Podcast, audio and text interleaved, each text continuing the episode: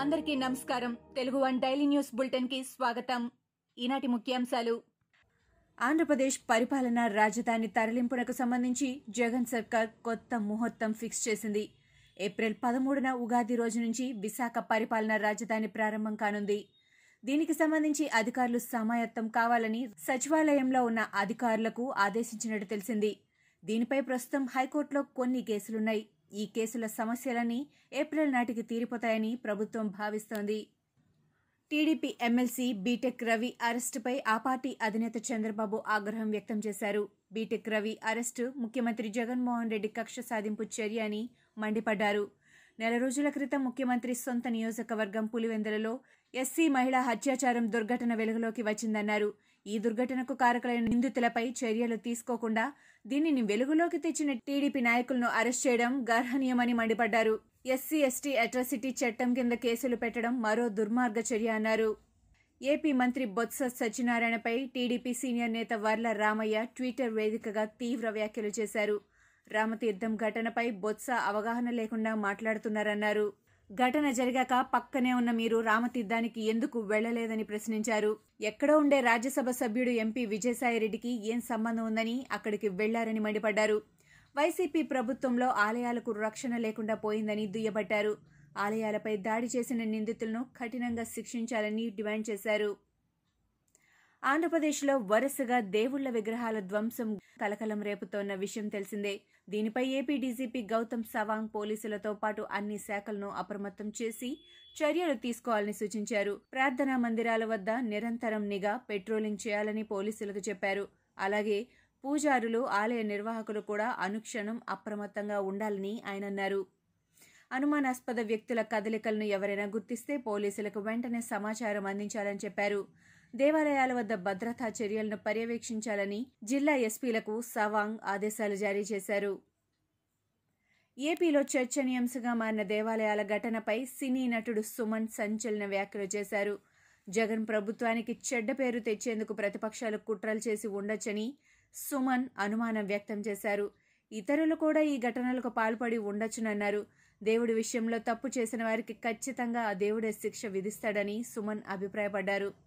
దేవాలయాలపై దాడులు విగ్రహాల ధ్వంసానికి పాల్పడిన వారిని గుర్తించి కఠినంగా శిక్షించాలని ప్రధానమంత్రి నరేంద్ర మోదీని కోరారు.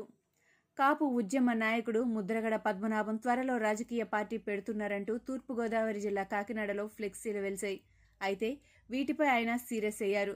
తన గౌరవానికి భంగం కలిగించేందుకు ఇలాంటి ప్రయత్నాలు చేస్తున్నారని విచారణ జరిపి బాధ్యులపై చర్యలు తీసుకోవాలని కిర్లంపూడి పోలీస్ స్టేషన్లో ఫిర్యాదు చేశారు.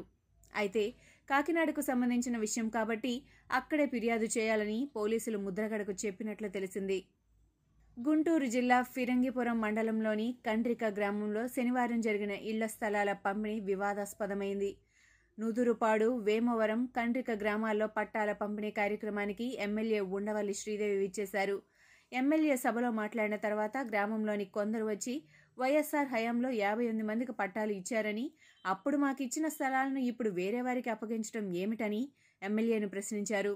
అయితే ఆమె వారికి ఏ సమాధానం చెప్పకుండా వెళ్ళిపోయారు అనంతరం రాత్రి సమయంలో గుర్తు తెలియని వ్యక్తులు కండ్రికలో గ్రామంలో ఇళ్ళ కోసం ఎమ్మెల్యే శంకుస్థాపన చేసిన శిలా ఫలకాన్ని కూల్చివేశారు.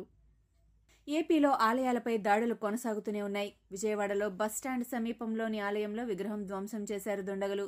బస్టాండ్లోని నర్సరీ వద్ద ఉన్న పురాతన సీతారామ మందిరంలోని సీతాదేవి విగ్రహాన్ని ధ్వంసం చేశారు. ఇది గమనించిన ఆర్టీసీ అధికారులు పోలీసులకు ఫిర్యాదు చేశారు. తెలంగాణ హైకోర్టు ప్రధాన న్యాయమూర్తిగా జస్టిస్ హిమ కోహ్లీ ఈ నెల ఐదున ప్రమాణ స్వీకారం చేయనున్నారు.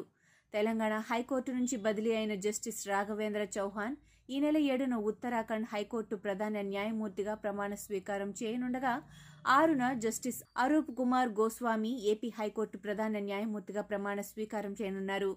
తెలంగాణ సీఎం కేసీఆర్ అన్ని కుల సంఘాల భవనాలకు స్థలం నిధులు ఇస్తున్నారని కాంగ్రెస్ నేత వి. హనుమంతరావు పేర్కొన్నారు.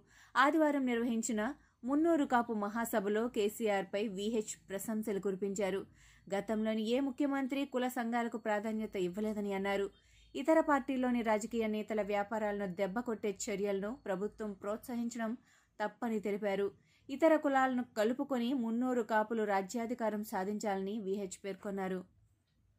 తెలంగాణలో గత ఇరవై నాలుగు గంటల్లో కొత్తగా మూడు వందల తొంభై నాలుగు కరోనా కేసులు నమోదయ్యాయి. గత ఇరవై నాలుగు గంటల్లో కరోనాతో ముగ్గురు ప్రాణాలు కోల్పోగా అదే సమయంలో ఐదు వందల డెబ్బై నాలుగు మంది కోలుకున్నారు. రాష్ట్రంలో నమోదైన మొత్తం కరోనా కేసుల సంఖ్య రెండు లక్షల ఎనభై ఏడు వేల ఐదు వందల రెండుకి చేరింది. మృతుల సంఖ్య పదిహేను వందల నలభై తొమ్మిదికి పెరిగింది. ప్రస్తుతం ఐదు వేల మూడు వందల ఎనభై ఎనిమిది యాక్టివ్ కేసులున్నాయి. ఆంధ్రప్రదేశ్లో కొత్తగా రెండు వందల ముప్పై రెండు కరోనా కేసులు నమోదు కాగా నలుగురు మృతి చెందారు. చిత్తూరు గుంటూరు విశాఖ పశ్చిమ గోదావరి జిల్లాలో ఒక్కొక్కరు చొప్పున మృతి చెందారు. రాష్ట్రంలో ఇప్పటి వరకు ఎనిమిది లక్షల ఎనభై మూడు వేల ఎనభై రెండు కరోనా కేసులు నమోదు కాగా ఏడు వేల నూట పదిహేను మంది మరణించారు. ప్రస్తుతం మూడు వేల డెబ్బై యాక్టివ్ కేసులున్నాయి. భారత్లో గత ఇరవై నాలుగు గంటల్లో పద్దెనిమిది వేల నూట డెబ్బై ఏడు మందికి కరోనా నిర్ధారణ అయింది.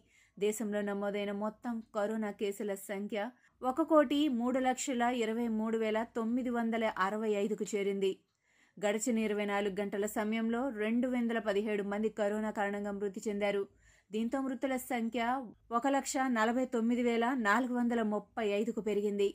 ప్రస్తుతం రెండు లక్షల నలభై ఏడు వేల రెండు వందల ఇరవై యాక్టివ్ కేసులున్నాయి. భారతదేశం కోవిడ్ రహితం కాబోతోందని ప్రధానమంత్రి నరేంద్ర మోడీ పేర్కొన్నారు.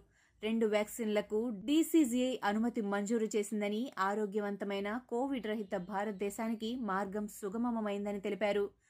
కఠోరంగా శ్రమించిన శాస్త్రవేత్తలను ఇన్నోవేటర్స్ను అభినందిస్తూ భారతీయులందరికీ అభినందనలు తెలిపారు. సీరం ఇండియా భారత్ బయోటెక్ తయారు చేసిన వ్యాక్సిన్లకు డీసీజీఐ అనుమతి ఇచ్చిందని దీంతో ఆరోగ్యవంతమైన కోవిడ్ రహిత భారతదేశానికి మార్గం సుగమమైందని తెలిపారు. నవంబర్ మూడున జరిగిన అమెరికా అధ్యక్ష ఎన్నికల్లో అధ్యక్షుడు డొనాల్డ్ ట్రంప్ డెమోక్రటిక్ అభ్యర్థి జో బైడెన్ చేతిలో పరాజయం పాలైన విషయం తెలిసిందే. అయితే ట్రంప్ ఇప్పటికీ తన ఓటమి అంగీకరించడం లేదు. ఎన్నికల్లో అవకతవకలు జరిగాయని ఆరోపిస్తున్నారు. ఇదే విషయమై ఈ నెల ఆరున వాషింగ్టన్లో భారీ ర్యాలీకి సిద్ధమవుతున్నారు. అభిమానులతో కలిసి ఈ ర్యాలీలో పాల్గొనబోతున్నారు.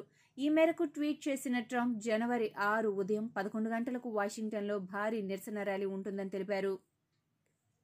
రైతు వ్యతిరేక చట్టాలను వెంటనే రద్దు చేయాలని కాంగ్రెస్ తాత్కాలిక అధ్యక్షురాలు సోనియా గాంధీ డిమాండ్ చేశారు.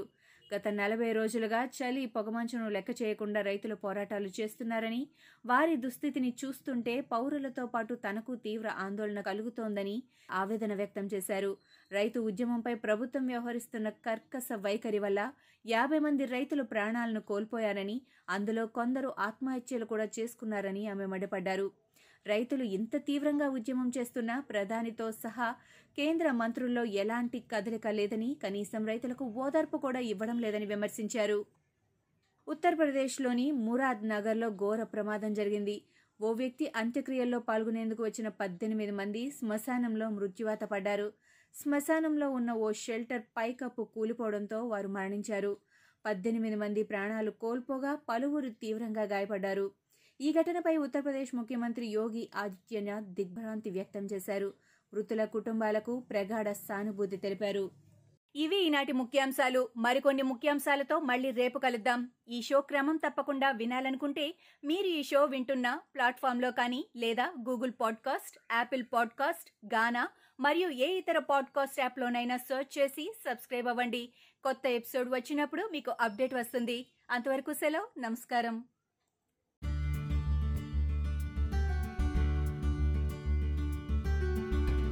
తెలుగు సాహిత్యంలో మంచి రచయితల ఉత్తమ కథల్ని ఎంపిక చేసి కథావాహిని ద్వారా వారం వారం వినిపిస్తున్నాము. సమర్పణ కొప్పర్తి రాంబాబు. ఈ షో మీరు వినాలి అంటే యాపిల్ పాడ్కాస్ట్లో కానీ గూగుల్ పాడ్కాస్ట్లో కానీ స్పాటిఫైలో కానీ ఈ షోని సబ్స్క్రైబ్ చేసి నోటిఫికేషన్స్ ఆన్ చేయండి. ఎపిసోడ్ రిలీజ్ అయినప్పుడు మీకు అప్డేట్ వస్తుంది.